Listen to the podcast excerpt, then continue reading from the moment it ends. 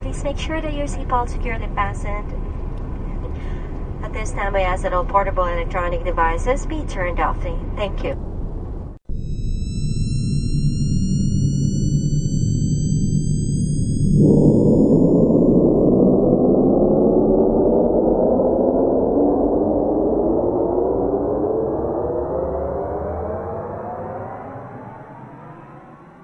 Hello, everyone.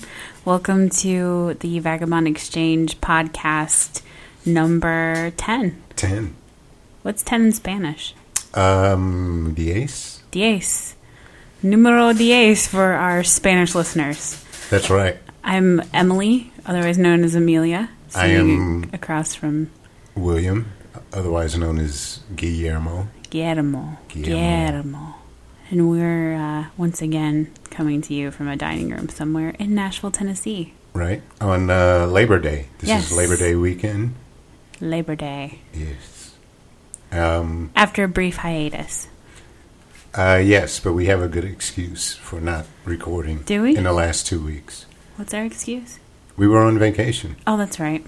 Um, now, we, we just made out a list of what we want to discuss this week, but we forgot something Mm-hmm. What did we to put on forget? the list. Seattle Joe. Oh, Seattle Joe. How could we forget Seattle Joe? I don't know. What was that? I don't know. Someone's breaking into your I home. think my neighbor's upset that we were recording and he slammed his door. well, he'll get over it Yeah. because he tends to play. Masturbate frequently. Okay. On that note, Seattle Joe, um, we love you, Seattle Joe. Why? Where have you been all of our lives? Right? Exactly, yes. At least, well, at least my life. I don't know if William shares the same uh, affection for you that I do, but Um, why Seattle don't- Joe is my new BFF. I know, right? Right. You, you, uh, well, we should say that we, the last time we kind of bemoaned the fact that uh, Seattle Joe hadn't written us back yet. Mm-hmm. So we were kind of wondering if he'd written us off. But right after we recorded that podcast, we got an email from him. Right. And it should be stated for those who may be listening to this for podcast for the first time Seattle Joe is our first official um, listener that we know of as he emailed us to tell us about it. Well, not Right. really our first, First, official. He was the first one to, anonymous. yeah, the first person that we didn't know that emailed us to tell us about the podcast. And he's great. He is great. I just want to um, interrupt real quick and say I I'm apologize for the masturbation statement about my neighbor. I don't know where that came from. And I, I Apologizing. wonder if one it's day. too late. You can't take it back. He's listening. All right. He's probably a podcast regular. So hi, William's neighbor. Yes. Sorry, and like he doesn't know he masturbates. Really, well, he's married, so I would hope that really, married guys don't masturbate. you know. Actually, some of them masturbate a lot more than single So men. I've heard. yes. Um, anyway, Nonetheless, Seattle Joe sent us a very, very detailed email about some questions that we'd posed regarding the Seattle Freeze, along with some excellent suggestions for an upcoming trip that we're planning to Seattle. And so, Joe, thank you so much. You spent what looks like an inordinate amount of time on those emails, and the information is inordinately appreciated. yes, it's very valuable information. Yes. And we'll be uh, printing out your email Yes. and taking it with us when we go to Seattle in a couple of months. Right. Um, And Let's prob- go. probably visiting some of the places he suggested we visit. Yes. Now we find it a bit discouraging that you're saying that you want to move to the East Coast. Not really. well, he Boston's was great. going to be like our only friend out in Seattle. Well, I bet Joe would introduce us to his friends. do you think? I bet Joe has cool friends. Has there been a little part of you that wonders if Joe is on the up and up? no, I think Joe's. I think Joe is hundred percent legit.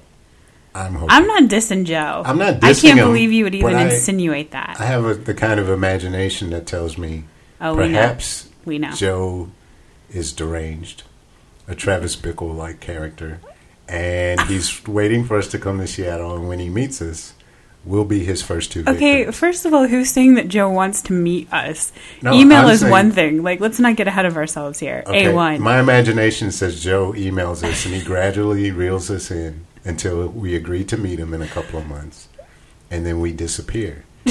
Joe, I am terribly sorry. I hope that you will not hold this against me. I had nothing to do with this. This is a tirade. I'm just saying, Joe, I'm putting it out there. If we don't come back in one piece, What, the five other people that listen to this are going to come find Joe? yes. Anyway, Joe, thank you.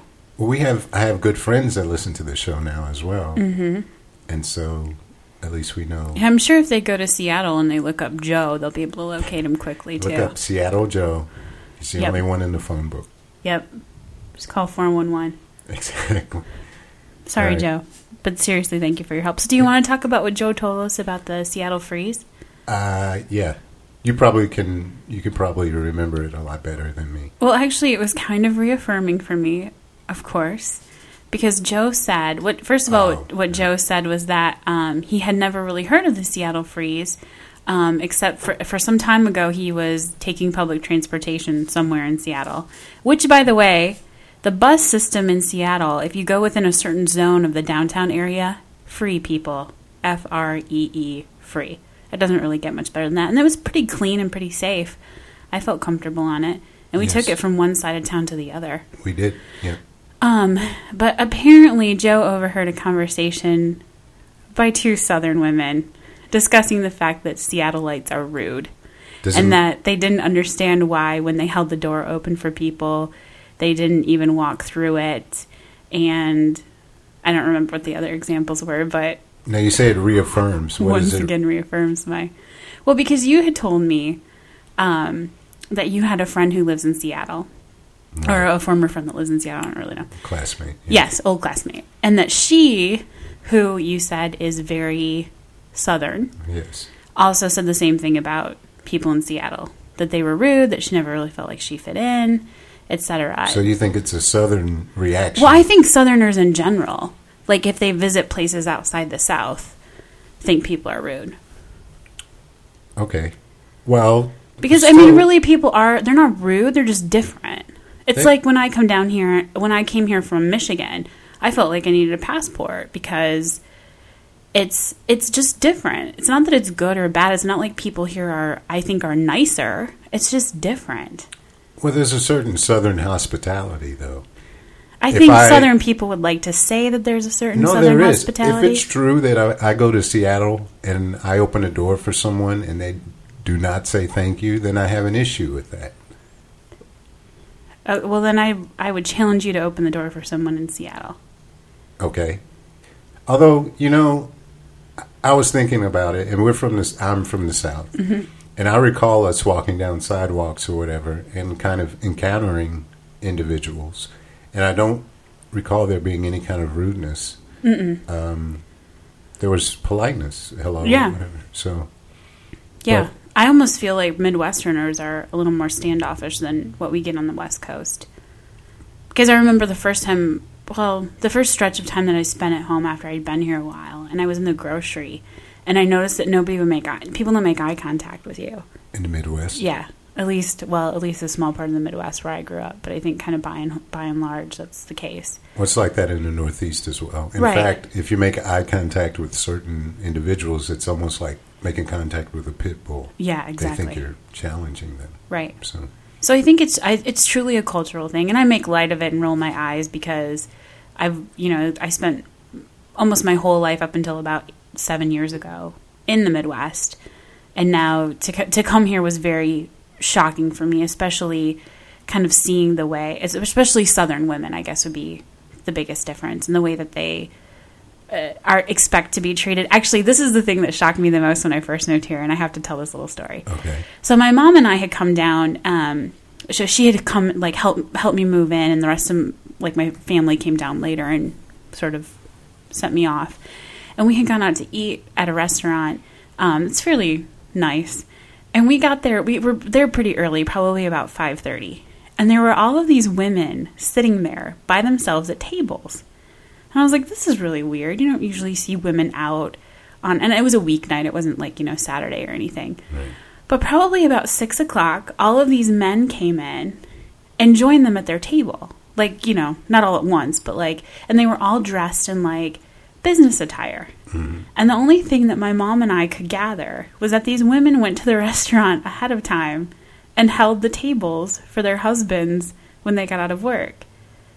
And that just doesn't, you don't see that in the Midwest. I've- like, It's I've never noticed that before. well, I n- and now that I think about it, I don't really notice it that much either. But at the time, I was very taken aback by it.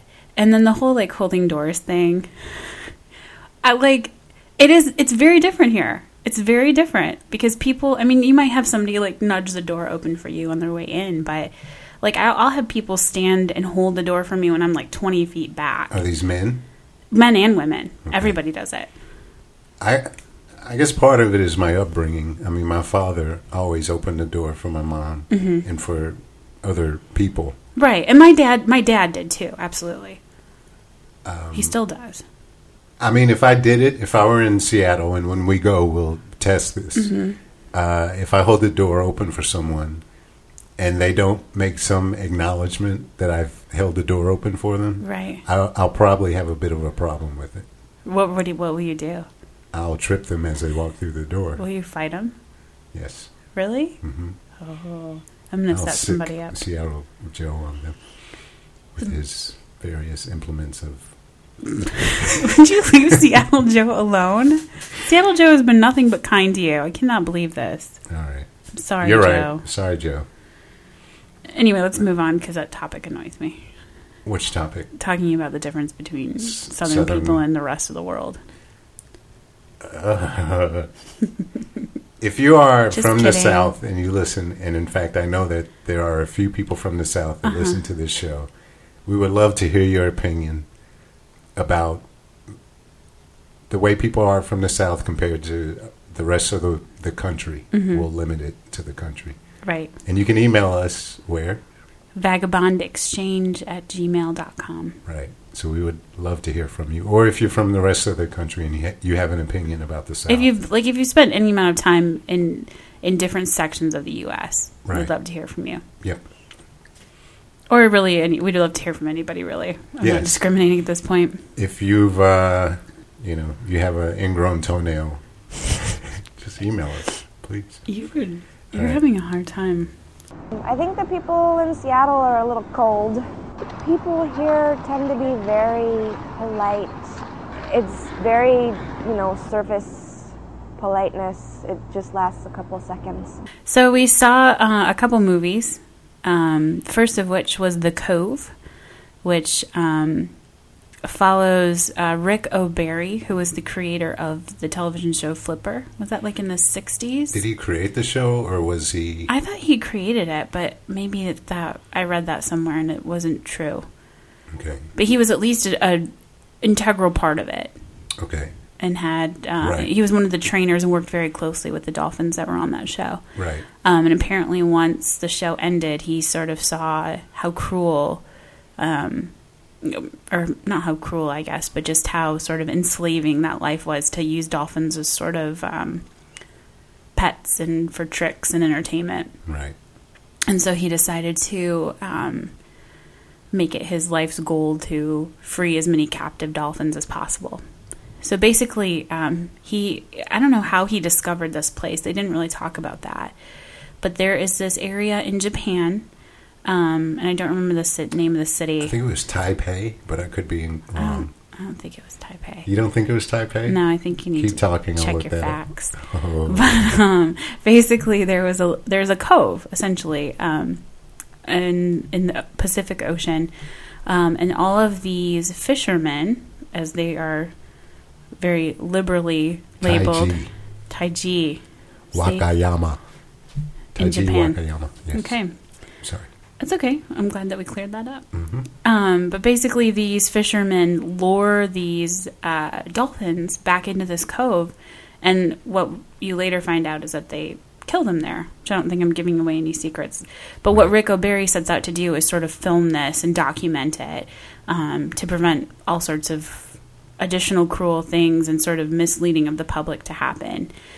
And so it, it not only follows that story, but it also talks about sort of why these dolphins are poached, why they're captured. In some cases, they're sent, you know, to sea worlds and all these different places where they're uh, sort of put on display and and uh, interact with humans. And then in some cases, they're killed for um, their meat, which apparently isn't that good and has lots of mercury in it. Right. Um, Dolphin meat is not a delicacy. No, Right. but it's they what we found out is that it's sometimes um, It's, it's sold as- under the pretense that it's whale meat, which Right. is apparently a Right. Mm-hmm. good good meat.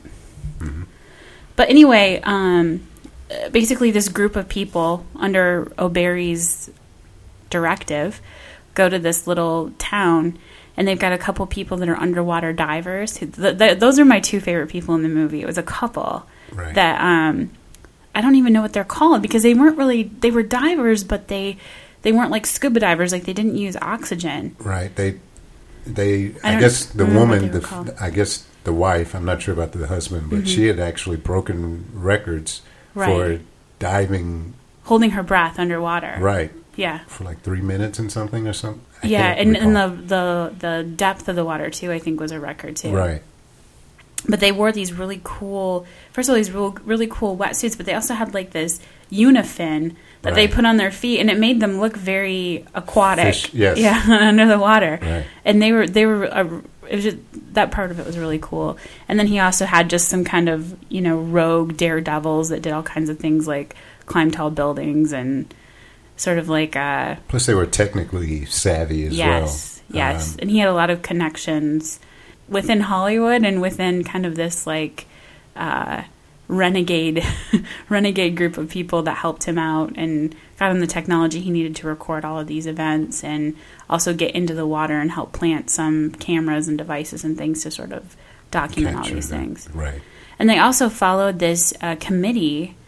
Um, that was uh, kind of interesting as well. This committee of all representatives from across the world that talk about um, sort of safe fishing rules and keeping waters friendly to dolphins. So that was all part of the story as well, Right. because Japan was trying to garner support from other countries to continue was- this practice, Right. They were kind of recruiting these other Caribbean poor. Caribbean- incentivizing them right. to yeah. giving them funding um, so that they would, I guess, kind of turn the They- other cheek. It sounded like Right. They wouldn't like basically they wouldn't protest against Japan's practices. right.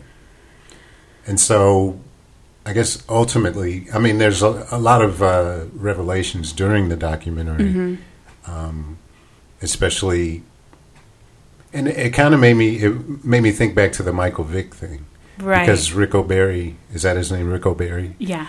you kind of think he's doing this whole flipper thing and he's got i guess five dolphins and it never occurs to him that he shouldn't be do- That it was doing wrong. this Yeah. and then years later he's he kind of has this revelation that this is wrong Right. but all of this we have little details during this whole documentary of you know how dolphins are treated and um, and then you kind of you see what the what happens at the cove Right. and we won't give that away, but it's something you won't forget. Right. It had a very profound effect on me. I mean, I was Me too. deeply touched by the whole thing, and I've I can honestly say that I I liked animals all my life, but I can't say that I was an animal lover Mm-hmm. until I got my cat. Right. So when I see things like this, especially when they, they display how intelligent these dolphins are, Right. Right. Uh, very smart. What are they? Are they? They're not They're mam- mammals. Mammals. Yeah. hmm So, and probably in way certain ways smarter than human beings. Right. More intuitive it seemed. Right. And so when you see that people have the power to treat these mammals this way, Mm-hmm. it's it's uh, hard to hard to take, hard to watch. Yeah. And then also the effect that you know these people are selling this dolphin meat as if it's good Right. and you have school children eating this meat that's high in mercury. Yeah. Sometimes it was like And, uh, 400 times that. I think it was 2,000 times. Oh, was it? I think so. Yeah, you're. Well, I don't really know math, Right. so you're probably right. But yes, it's a. I would definitely recommend the documentary. Uh, It's disturbing, but I think it's something they should. I think they should show it in schools. Yeah. It's very educational. Absolutely. Yeah. And it also don't watch it um, if you have a weak stomach though. It's a little. Uh, it's a little. It's a little brutal. Yeah. Yes, very graphic. Yep. Um, And don't watch it if you work at Sw- SeaWorld because you'll quit and Well, you won't be should employed quit. anymore. anyway, so we have this thing where every week, when we watch a movie, we go into IMDb and we rate the movie and see how close we are to other people That's right. who have rated it. It's a little contest we have. Right. So I would give The Cove an 8.3, I would give it an 8.5. really. I would. So The, the Cove. anticipation's killing me. Yeah.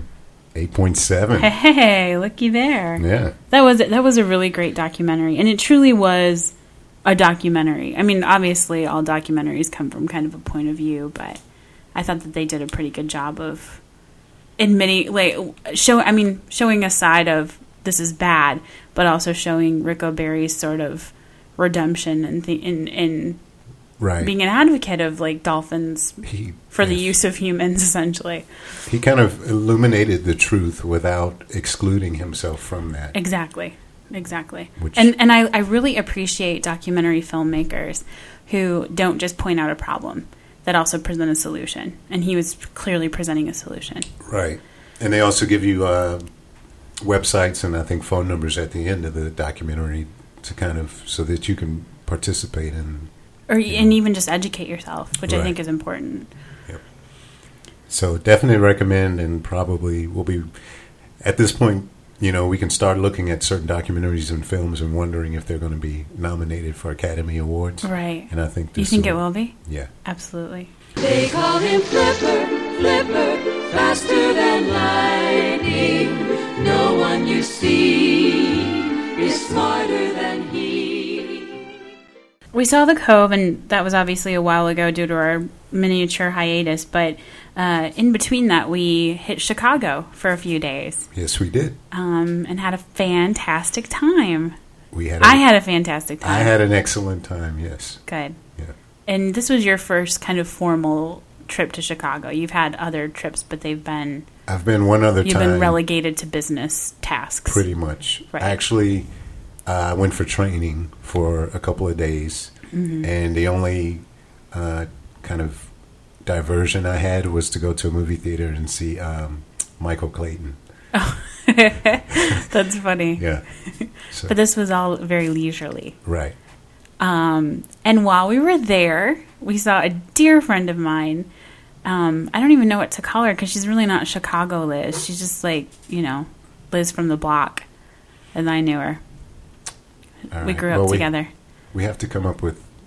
Actually, I don't really want to call her Michigan Liz because there's that title could be applied to any of my friends from Michigan. Where did you meet her? We could call her Cello Liz Cello Liz. because Liz plays the cello and she's fantastic at it. Friends.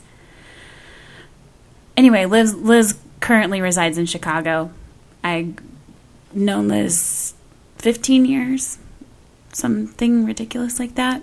Um, but we met up with her and her significant other Sean, who also needs a name. But I'll let you give him that. Uh, the name I'll give Sean is Frank because for some reason I can't call him anything but Frank, and I'm trying to get over it. This is so bizarre because Sean is like a young man whose name should not be Frank. I don't know why I want to call him Frank. It's okay. You can call him Frank. I'm sure All he right. won't mind. Sean's a good guy. I'm going to work on that, Sean, if you listen to this show. Oh, he's going to listen. But we want also want to thank Sean and Frank and Liz for their um, hospitality and their suggestions for places to go. It had been a little while since I'd been to Chicago. Um, and it was nice to have locals tell us what where to go and what to see and things to do. Right. Um, go ahead. Now, I was going to say, if we start out, we took, we flew into Chicago That's and we right. decided that we would take a cab Right. from the airport to the our hotel. Um, what was the name of our hotel? the uh, Hotel Affinia on Superior, right off of Michigan Avenue. I would recommend staying there if you. We'll talk about that in a minute, Okay. though. Talk about the cab.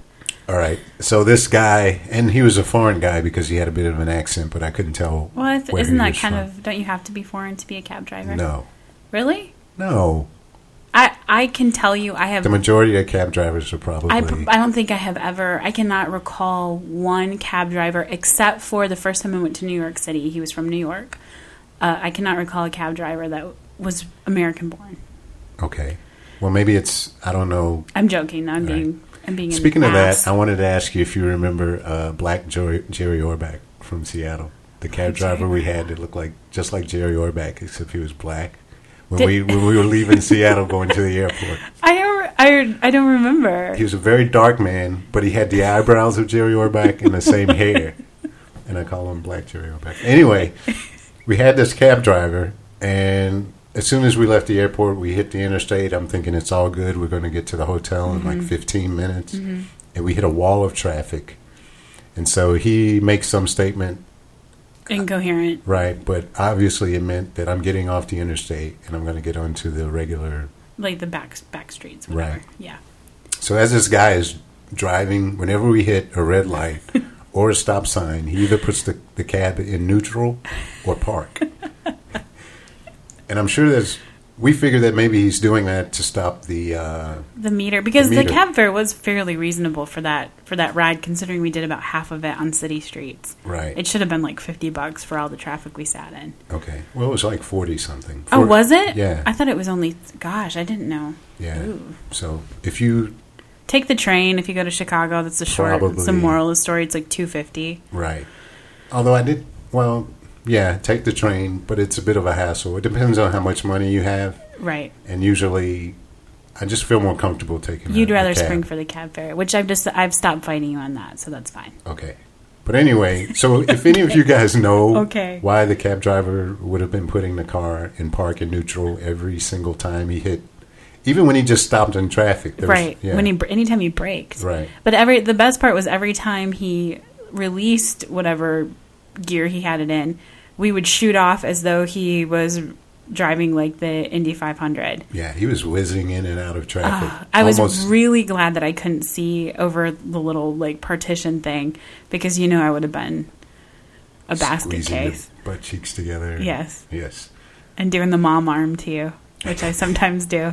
But I will say he was focused on traffic Yes. because you think back to Windsor, Ontario, where we took a cab and the guy got us to the wrong place. The guy was on his Bluetooth half the time. Mm-hmm. There was a a big ass spare tire in the trunk. Who puts a spare tire in the trunk of a cab? Uh, apparently, that guy. Right. So You, this- we've had some interesting cab stories, haven't we? Shuttle shuttle drivers and cab stories. um, but yeah, the guy the guy in uh, Tor- uh, we weren't in Toronto was then. We were in Windsor. Windsor. Yeah, Yeah. he d- he took the cake. yeah, because he got he took and he us also to the smelled wrong hotel. uh, like he had put maybe like a cat and um, feet and like dirty hair and an armpit in a crock pot for Right. set it on simmer for 48 hours Yes. that's what it smelled like on the inside of his cab oh and cigarette butts cigarette butts Oh yes, that was pretty bad. a lovely and combination. spritzed a little ball sweat between, be- behind his ears.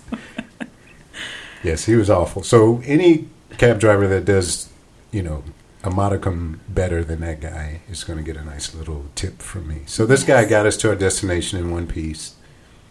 So anyway, we get to the hotel Afinia. right Uh, very nice hotel, yes excellent room. yes Where it's kind of you walk in and you go downstairs and it's kind of sunken. had a recessed section where the bathroom and like the little wet bar was Right, and then the bedroom was down a level right. it's very metropolitan Yes, and the, the wait staff they were very nice, very helpful. yes they were very helpful The only problem with this hotel Let's hear it. is that it has twenty some odd floors, 28, and yes. then the 29th floor is a rooftop Right. where there's a bar, which is also very nice. Mm-hmm. Yeah, went that up was there great. One night, right? Yeah. Um, sorry, but the the, the elevator they only have four. They have four elevators. Two of the elevators only go to the seventh floor, Right.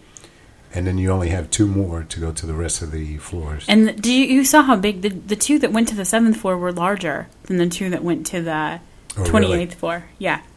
I didn't notice that. Yeah. When you opened it the first time, it went. It was like probably the size of the elevator that we had plus another half. Okay. But again, folks, that's only seven floors, and if you consider that the lobby was on the first one, that means they've got two elevators covering six floors, and then uh, Two another covering- two covering the other twenty one floors. Right. So we had a bit of a wait sometimes, and we also had to squeeze with 16 of our closest friends also staying at the Affinia Hotel. Right. Um, but it overall, I mean, that was was secondary to me. It was irritating, but I heard one guy say that he waited like 40 minutes for an elevator. For an elevator? Yeah, Wow. I would have I been think you taking go the down- stairs. Right. Give it about five and take the stairs. Right. Yeah. So Yeah. I mean, overall, that would be my only complaint. Yeah, The- yeah. o- Other than that, everything was great. It was clean. It, sm- Housekeeping was it good. smelled good too. That's like one thing about sometimes the hotel rooms can smell a little musty, Right. but it smelled really, really fresh, like clean air when you were in there. Right. For an enclosed space, it it was very refreshing. Yes, seemed very clean. The bedding was very nice. Mm-hmm. Um, They had a pillow bar pillow bar, yes, where you could select the kind of pillow that you'd like to use. which I manipulated in various ways. Of course. F- nice flat screen TV. Mm-hmm. Um, wireless, we had a little bit of an issue with. yeah, we did have an. issue Anytime with you go to a wireless. hotel, I think these days wireless should be free. Yes. You shouldn't have to pay for it. Yes. We did have to pay for it. And Uh, I don't mind paying for it. It's not like I, I don't get that grumpy, especially if we if we're not having to park. Because usually, especially if you're in a city, you're paying thirty bucks a day to park plus another ten for for um, internet. So I Right. don't mind that. But what bothered me about this place was it was ten dollars per computer, Right. and you and I always both take ours, so It's twenty bucks. twenty bucks for the two of for us. to twenty four use. hours. It's not even your entire stay. Exactly. So- Exactly. And it's always like the higher end hotels that do that. Like the Holiday Inn, free internet. Uh, pretty much all their chains have free internet. If you stay at like the Westin, nineteen ninety nine a day. Right. You know, Yeah. they nickel and dime you, Yeah. or just blatantly rape you. But yeah, wireless should be free at a hotel or at the airport. Right. I don't want to go into Boingo and pay because I'm not in the airport long enough or that many times a month. well, you're not a business traveler either. Right. But I think wireless should be free You're in right. whatever airport. I think that I think all communication methods should be free, but that's just for another topic for another telephone day. as well? Yep. Okay. anyway, um, what else did we do in Chicago besides stay in the hotel? Uh, Well, then I guess the next thing we did uh, or that same day is Liz and Sean um, came and met us for dinner, they did and we had dinner where um, at uh, Second Coast Third- Cafe. Third was Third it Third Coast. Coast? Yep. Okay. Third Co- Ca- Third Coast Cafe. It's in the uh, I don't know what district it's in. It's in some district. It's off of uh, on Dearborn Avenue, off of Division. And it was cute. It was a quaint little cafe, um, kind of set down a little Yeah, ways off the sunken a road. little, yeah. So you could see people walking by, and it reminded me of a movie a little bit, right. or movies in general. And they had pretty good. I had a good meal. Did you enjoy yours? Yeah, I ordered the gazpacho, and for some reason I had a brain fart and forgot that it comes cold. And I, I But was gazpacho sick. by definition is cold. I was that's what was funny. I was really surprised, but I was like, all right, that's what he wants. I should've- well, I Yeah. didn't. and I was I should say want to that I was embarrass sick you. during this trip, Yes, you were suffering ill, from a cold. and you were a trooper too. Well, I always worry about you when you're ill because you don't let on that you're ill. You just keep plowing through, well, I wasn't going to let my illness, you know, hamper our trip. and you didn't.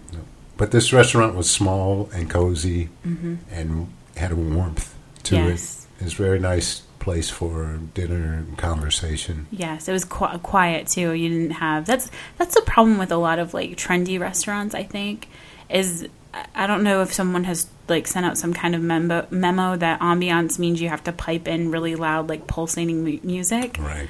But if I'm meeting friends, I really don't want to have to like shout to hear them. No. You know, I'd rather just. And they they had music playing, but it wasn't overbearing. obnoxious. Right. It was nice. And um, what else was I going to say about it?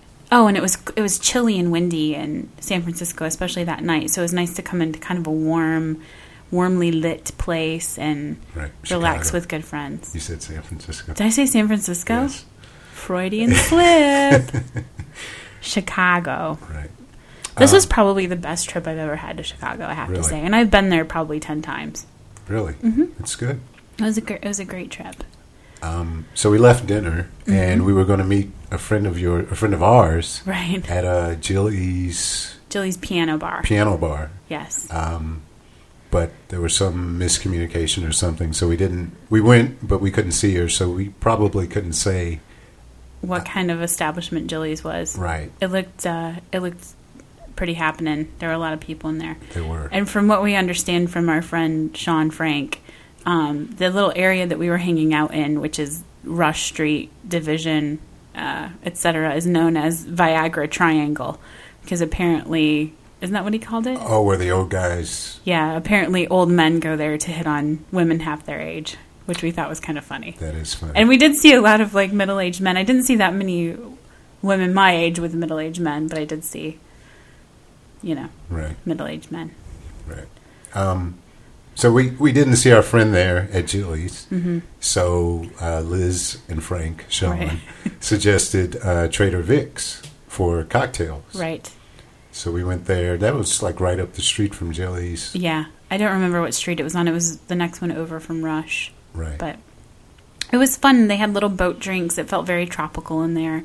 Also very warm and low lit And and we had a very enthusiastic uh, Lord waitress. almighty, she was enthusiastic. Which But is- she was funny. She, she wasn't was. enthusiastic to the point where I wanted her to shut up. And she took our picture. She was very nice. Yes. Yeah. Uh, seriously, there's a special place in heaven for waitresses who wait tables in tourist cities because you know that they get drunk tourists wanting them to take their pictures all the time.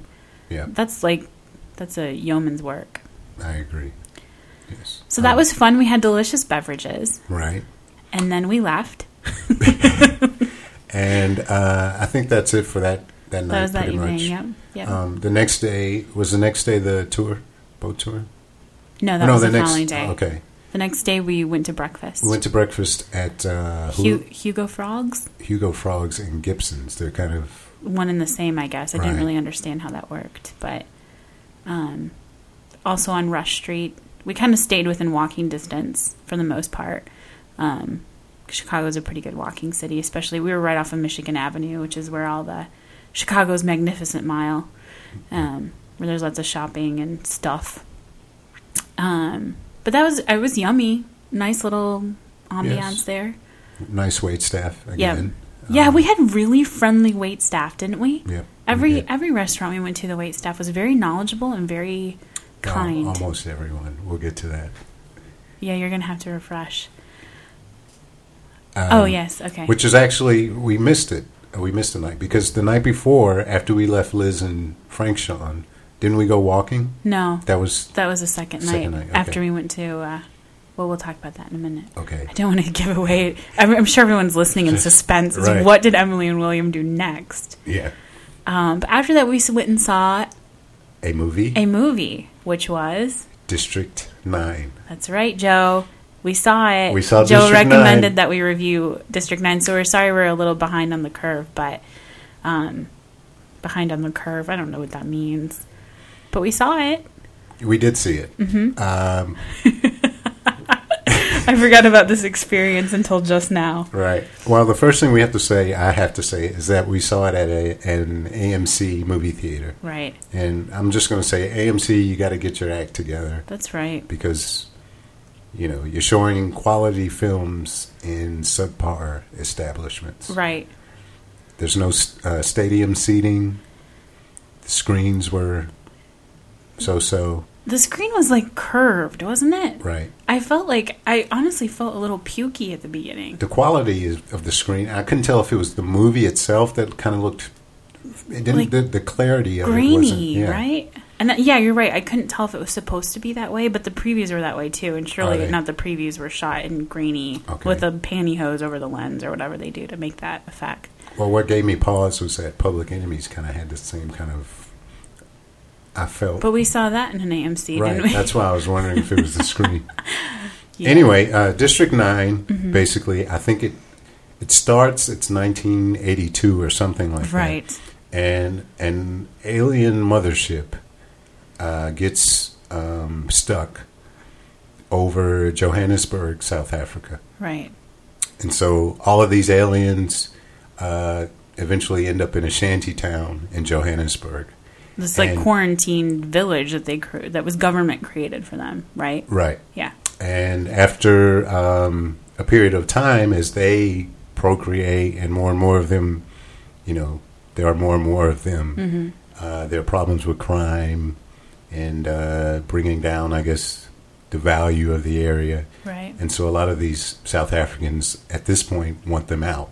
Right. And so the government decides to move them 200, I believe, kilometers away to kind of get them out of the area and appease the people. Right. And they hire this, this one gentleman to head up the operation I forget his name. Is was it Vikram or Vikram? Vic? Vic. I feel like it had more syllables.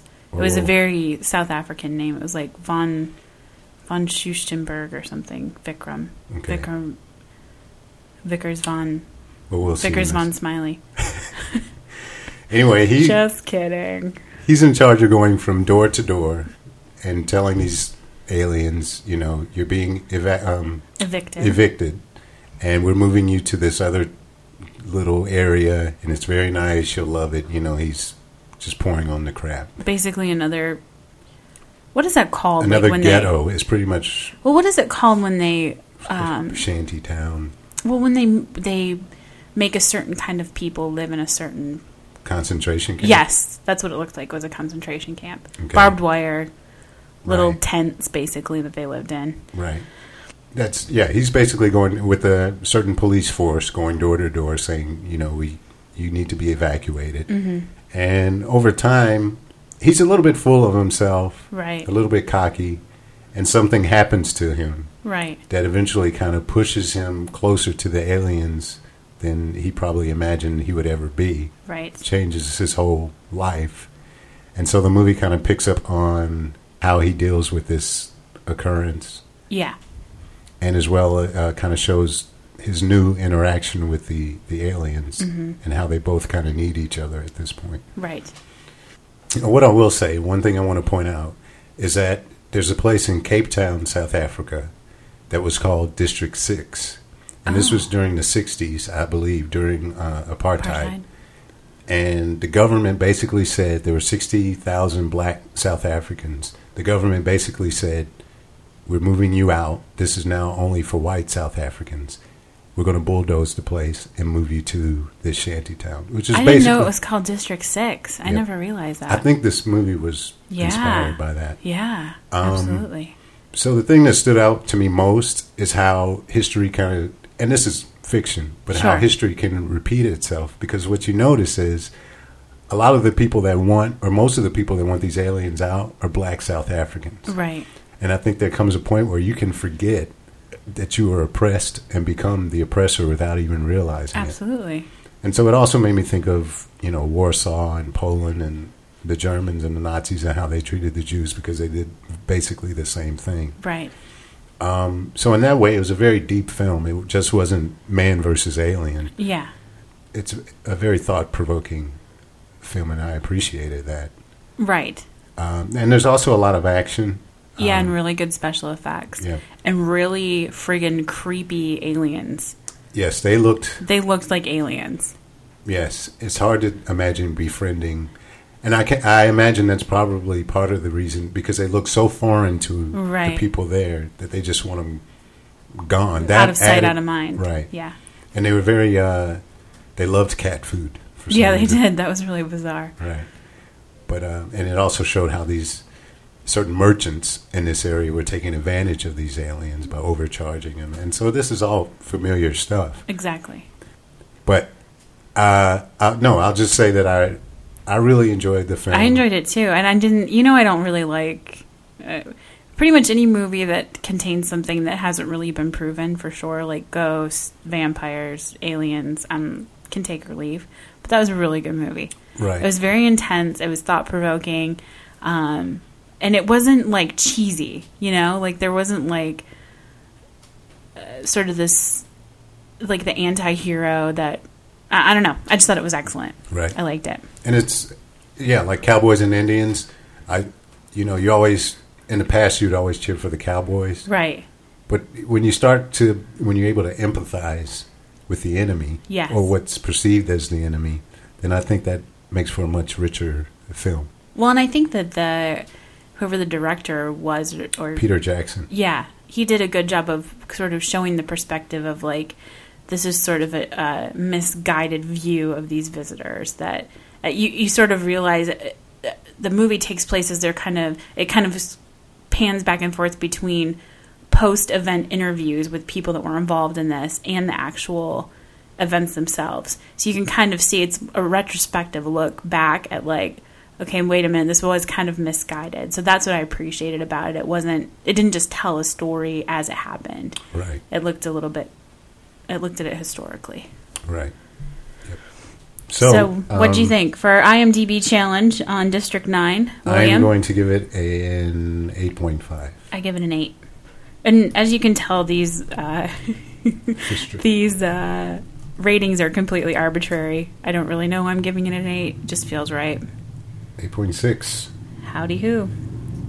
It hasn't been doing a great job at the box office, but I don't think it costs that much to make. So Yeah, and there literally was no one recognizable in that movie. No actor. Or did Yeah, you're right. yeah, Yep. which I kind of liked because there it didn't have like a, a reputation. Wickus Van de Meer, Van de Wickus. Vic- Vickus, but the Vickus. Vickus Yes. Van Van de Meer. there you go. Okay, All right. Um, so after we saw District 9, oh, we need to mention something. Oh, we do need to mention something for our Spanish listeners. We sat in front of a row of Wait, why is this for our Spanish listeners? because the people that sat behind us were Spanish speaking, Okay. Uh, go and ahead. because I mentioned our Spanish listeners at the beginning. Okay. Maybe if they could relay a message since I don't speak Spanish. But this is actually for anybody who likes to. Talk during movies. Right. Fair enough. The only problem is that I couldn't shush in Spanish. That was the problem. I think it's shh in Spanish. Is it? Because I did, well, I'll tell you in a minute. Um, so we sat in front of, and I knew as soon as they came in behind us, and I almost asked you if we could move to the other side of the theater. I by thought about it, but there's in my head. I'm going. Maybe this is just during the previews, that's how I was too. See, we should do this more often and actually act on it. and just look at each other and decide now, because there and were just two now. chairs like in the back. That would've where been there were just two perfect. chairs. and I know. Yeah, I saw him. yeah. I looked forlornly at them, Oh. and I didn't make a move. Nonetheless, a fam, I don't know what the story was, but it was a group of like six women and one dude that came in, um, excuse me, came in behind and sat behind us, right behind us, and pretty much talked through the entire film Yep. in, in a normal speaking voice, no Right. whispering. So, um, I did give them the death glare several times, and then I finally turned around and just stared at one lady that just blatantly sat there and talked while I stared at her.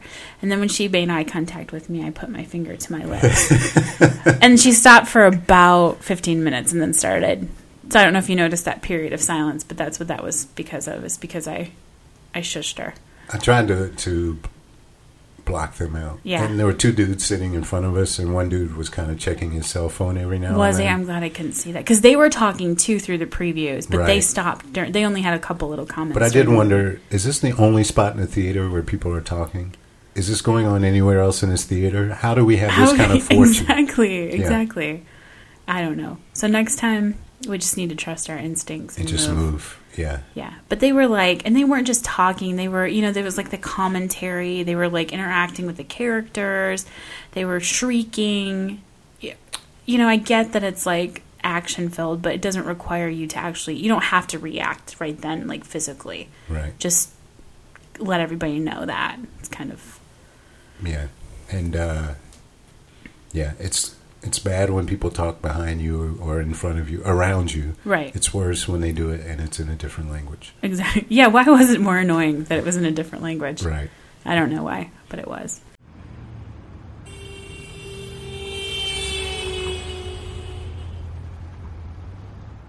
After the film, we what did we do? We went for a little stroll around Michigan Avenue and then we went back to the hotel.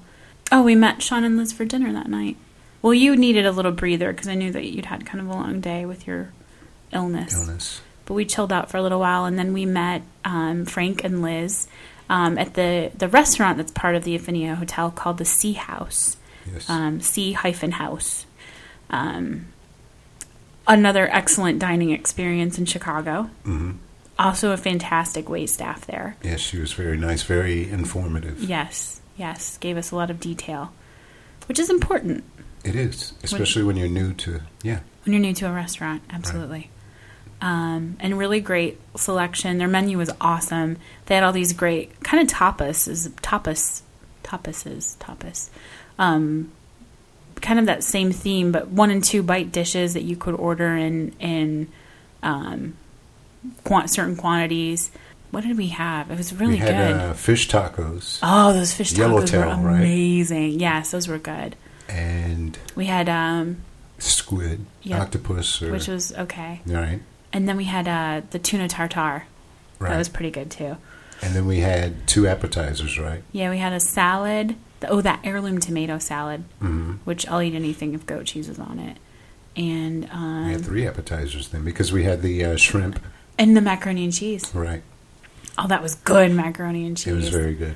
And we had several uh, cocktails. Yeah. Well, a couple of cocktails. Yep, all of then- us tried. You had a good beer, didn't you? Yes, And the uh, oh, what It's is the it? Because brewhouse. it's brewed in uh, In Chicago, I don't remember the name of it. I'll have to Duck. look it up.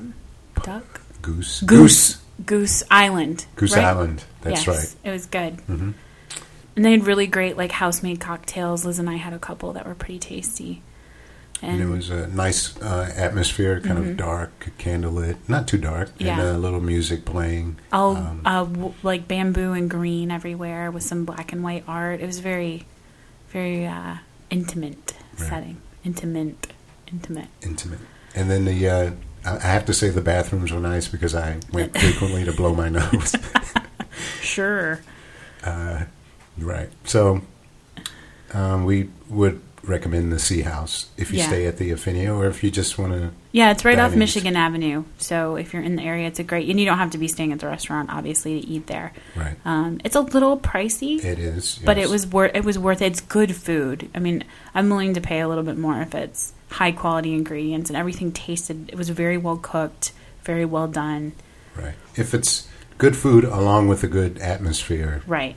because you can have great food and then that be in a crappy atmosphere and it's not worth the money. Um, Exactly. but so after uh, dinner, you and I, you walked me down to Navy Pier. Navy Pier, We walked along the waterfront for a little bit, right? came back up, um, and stopped for a drink. We stopped for a cocktail, and the name of the place was Is it D4? D4 Bar. Yeah, but it it purported to be an Irish pub, but there was nothing Irish or pub like about it other than the actual bar itself, which Right. had some, you know, Irish carvings in it. But we got there, first of all, I have to say, the only reason we stopped in there was because I had a rather urgent need to use the restroom after all the drinks I'd had previously. Right. So it was kind of an emergency stop.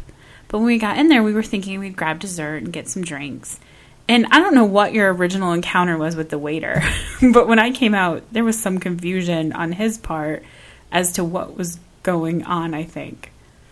I I don't think he realized we were there initially, and then he was kind of flustered and he got us menus. Okay. And I think at that point, that's when you heard the bartender say, She said, Why did you give them menus? and he, I could hear him, like, I think he knew I heard her.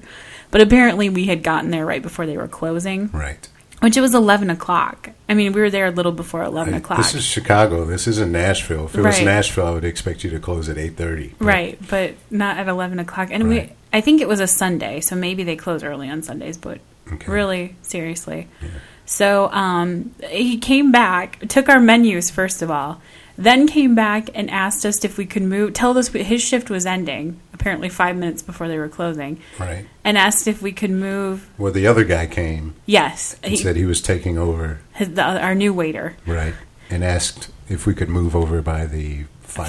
fireplace. Well, because he needed to close up. That's Right. what he said. Right. Which don't rush me out of the the restaurant. Like if you're closing, put a sign up that says you're closed. Right. Either you are closed or you are not closed. Like those are the two things that happen at a restaurant. Yeah. Treat me as if I, it's seven p.m. Well, not only that, but you're a fairly generous tipper. Like if we get good service, you usually tip pretty well, right? I mean, you even if we get bad service, I think you tip pretty well. I well, I try to. Yeah. Yeah. So I mean, look out for the William if he comes into your restaurant. You'll be adequately compensated for your hard work. Yes. I'll take care of you if you That's take care of me. That's right. Yes. That's right. So then he kind of, and he was kind of like grumpy a little bit. Came and brought us our drinks, and then came back like twenty times to ask if we needed anything else. And probably after we'd had our drink, five minutes came and told us it was last call. So I decided it would be my last call to go to that restaurant. Right. Yeah. you And maybe want- it's better if you go, you know, earlier in the evening. Maybe they're a lot more polite, but we won't be going back No, if we go to Chicago when we go to Chicago again. that's right. Right. That's right. So that that concluded our evening, but it was it was still nice, and it was so. I- I just the weather was great. It was like blustery and cool. Yes. so nice. It's very nice. Um, so we the next day, what did we do the next morning? The next morning, we walked down to wherever the bean is because you wanted to. Well, To first show the we, bean. we had breakfast at Hula hands, Houlihan's. which was the uh, restaurant in the uh, shoot, not the Hyatt. It's a hotel right on the the intersection of um, Wacker and uh, Michigan Avenue. Very good. um, but it it was subpar. Yet another subpar Right. And we have to admit, we came in at the end of, of breakfast. the breakfast because it's a buffet. But uh, again, I say, regardless of what shift change is happening, and, and I guess working in the service industry, like I always am cognizant of the fact that my problems are not my clients' problems. Like whatever I'm going through within the company, the client shouldn't even know about that. You know. I agree. So when you walk in a restaurant, it's really not my problem that the buffet's ending, it's your problem. So fix it. and don't be don't be snarky McFinnigan either. Right. We, they were like they were a little snarky, right? Yeah. The waiter came in and d- just merely like gestured towards our table Right. and didn't say anything. Apparently, we were supposed to know that's where we were supposed to sit. And then he said, "The buffet's ending soon, so you'll need to Ten go get your minutes food or now." something like that. Yeah, Yeah. cranky, Yeah. And when there was um, they had bacon, pancakes, French toast, everything, yeah. biscuits and gravy. But the Eggs. biscuits and gravy were cold. Yeah. The and the bacon bacon, was was, like greasy. and like real rubbery. Right. Gibson's bacon was much better. So if you, yeah. And But you are the bacon connoisseur, so that's, I am. Yes. yes. but the fruit was good. So that what does that say about you? Because you don't make the fruit. Right. It was God made like the frozen fruit. fruit. Right, exactly. or you know earth whatever your feelings Yeah. are but it, yeah so that's a downgrade on the Houlihan's. on hula hands Yes. Which if I if we had gotten up earlier, I would have we could have found someplace cooler, but we kind of were we just kind of decided to walk and see what we could find. Oh, Right. we no, we had planned to go to West Egg, remember? and the Yeah, line that at place West was- Egg was out the Yazoo, so we decided to go elsewhere yeah. yeah i can't eat anywhere i don't care how good the place may be but if i feel like i'm in a crunch Yeah. and i also feel like they're going to try to get me out of there Rush you in that- and out. right i'm not going to feel comfortable Fair So- enough. hula hands was pretty empty i'll say that Yeah, it was pretty empty. And I Um, mean, it was they had good coffee. yeah It did what it needed to do to give me fuel. right But you're right. After that, we proceeded down Michigan Avenue and went to the the Millennium Park where all the sculptures are, the the bean, and uh, we saw a couple other things there, didn't we? I guess we just kind of walked around the gardens. Right. We really didn't didn't. Which, for those who might not know, the bean is this huge steel sculpture that's reflective, and it's shaped like a like a bean. And when you walk around it from different angles, you can see yourself distorted, and it's it's very shiny and very bright. It's kind of Right. a cool little this is why Thank- we need a website because we could go go to our website and you'll see a picture of us in the bean In the bean. so we're working on that we are. yes in our minds Okay. Yes. Uh, actually, we should get Frank Sean to design a website. Um, We should get Frank Sean. Uh, so after kind of walking around Millennium Park, is that Yeah, well, Millennium and Grant Park are all kind of one and the same there. So we walked up. We saw where Obama would have made his speech. right? Walked all up in there, all up in that business. Right. And we walked back towards uh, the downtown Mm-hmm. area, and we stopped at a little uh, sporting shop, That's right. That's right. and we bought because we were going to the, a Cubs game that evening. Mm-hmm. So we figured we should dress appropriately. yes. So we bought a couple of hats, some- sweatshirts, yeah, some Wrigley gear. right? Um, yeah, and then uh, we also did the boat tour that afternoon. So Mm-hmm. we stopped at the Chicago River. Um, our friend Sean Frank, Frank Sean, recommended that we take the architectural tour, um, which I had never been on any of those boat tours. The whole time I'd ma- many times I've been to Chicago, and that was really fun. It was great. It was Yeah. excellent. Especially, I mean, the, the architecture in Chicago is On point. beautiful. I mean, Yeah. these are actually, these aren't just people putting up buildings, these are artists. Right. And they're creating buildings. That, and I mentioned to you a couple of nights ago that I was watching old episodes of the Bob Newhart show that came on in Right, the right. 70s. And some of these buildings existed back then. And so to see them, you know, 30 years later, like the, the what's the bill? I don't know the name of it, but it looked like petals all the way. It was Uh, a, Oh, it was a condo. Yeah, I don't remember the name of it. so these, and I, I didn't find that one particularly attractive, No, but they did stand out to me. And the Right. one thing that Sears Tower, I wasn't really that impressed by. no, neither. It's not an impressive building. No, it's very. I mean, it's straight and impressive tall, in that but- it's very, very tall, but right. it's a like it's kind of ugly. Yeah, kind of plain generic. Yeah, there were Um, other very cool buildings that you could tell. Like, I just I liked the first of all I liked the the reason I liked the re- the sort of the rationale behind why the buildings were built the way they were, and also you learned a lot about why some of them had to be built that way, and that you could only have a certain number of stories that were at the sort of sidewalk level. And then, if you, the further up you built, you had to kind of recess the floors, Right. and so it was it was interesting to learn about that, and sort of also what the Chi- Great Chicago Fire had done to Just wipe out. I think she said Exactly. four miles. yeah four a four by one mile stretch of downtown, pretty much the entire downtown. Right. And then um, I'm always interested in newspaper buildings, so that Yeah. I saw the Sun Times and the Tribune buildings. Yep, And and, how the they- NBC building as well. Right. But how the uh, I think it was the Tribune how they Paid write the homage. news on one side. Oh yes, But yes. then they transfer it on, and they put it on these giant plates or whatever. Uh, one thing I wanted to point out when we're on that boat, you know, with Barack Obama and the, this administration, they had that stimulus package, and part of it was uh, improving infrastructure Right. around the country. And one thing I noticed when we're on this boat and we're going under some of these bridges, Mm-hmm. because there are a lot of bridges in Chicago, some of them are cracking, they're very rusted. yeah, So I like to think that some of that money would go into improving. that was the It's a only little part of bit the tour scary. I didn't like because I Right. felt there, and not only that, but they had like they were graded, so you could I mean you could see through. It wasn't like they were solid concrete. Right. So I just kept waiting for like you know chunks of something to fall through and Smack you in the smack face. me in the head. Yeah. That was So the only part I didn't. It was a little nerve wracking, and we went under like sixteen bridges or something, There were right? tons of bridges. yeah, there were a But lot. excellent tour if you go to Chicago. Mm-hmm. Very um, informative. And I don't know the lady's name, but she was very good. Yes, very midwestern as well. Yes. She was a volunteer with the uh, Architectural Institute of Chicago, I think was what it was called. But she, uh, but it's all volunteer based. So all these people come in and give their time to give these tours. Right. And Which that, is that's a 90 minute tour. So yeah, it's a she- lot of talking, Right. All right. So we usually like these shows just to go about an hour long. right? So we're going to stop here and leave you in suspense. Uh, we still have the, the Cubs game in Wrigley Field to talk about and a, a number of other things. So this will be part one of episode 10. That's right. And tune in soon for part two. That's right. And we'll talk to you soon. Bye. Bye.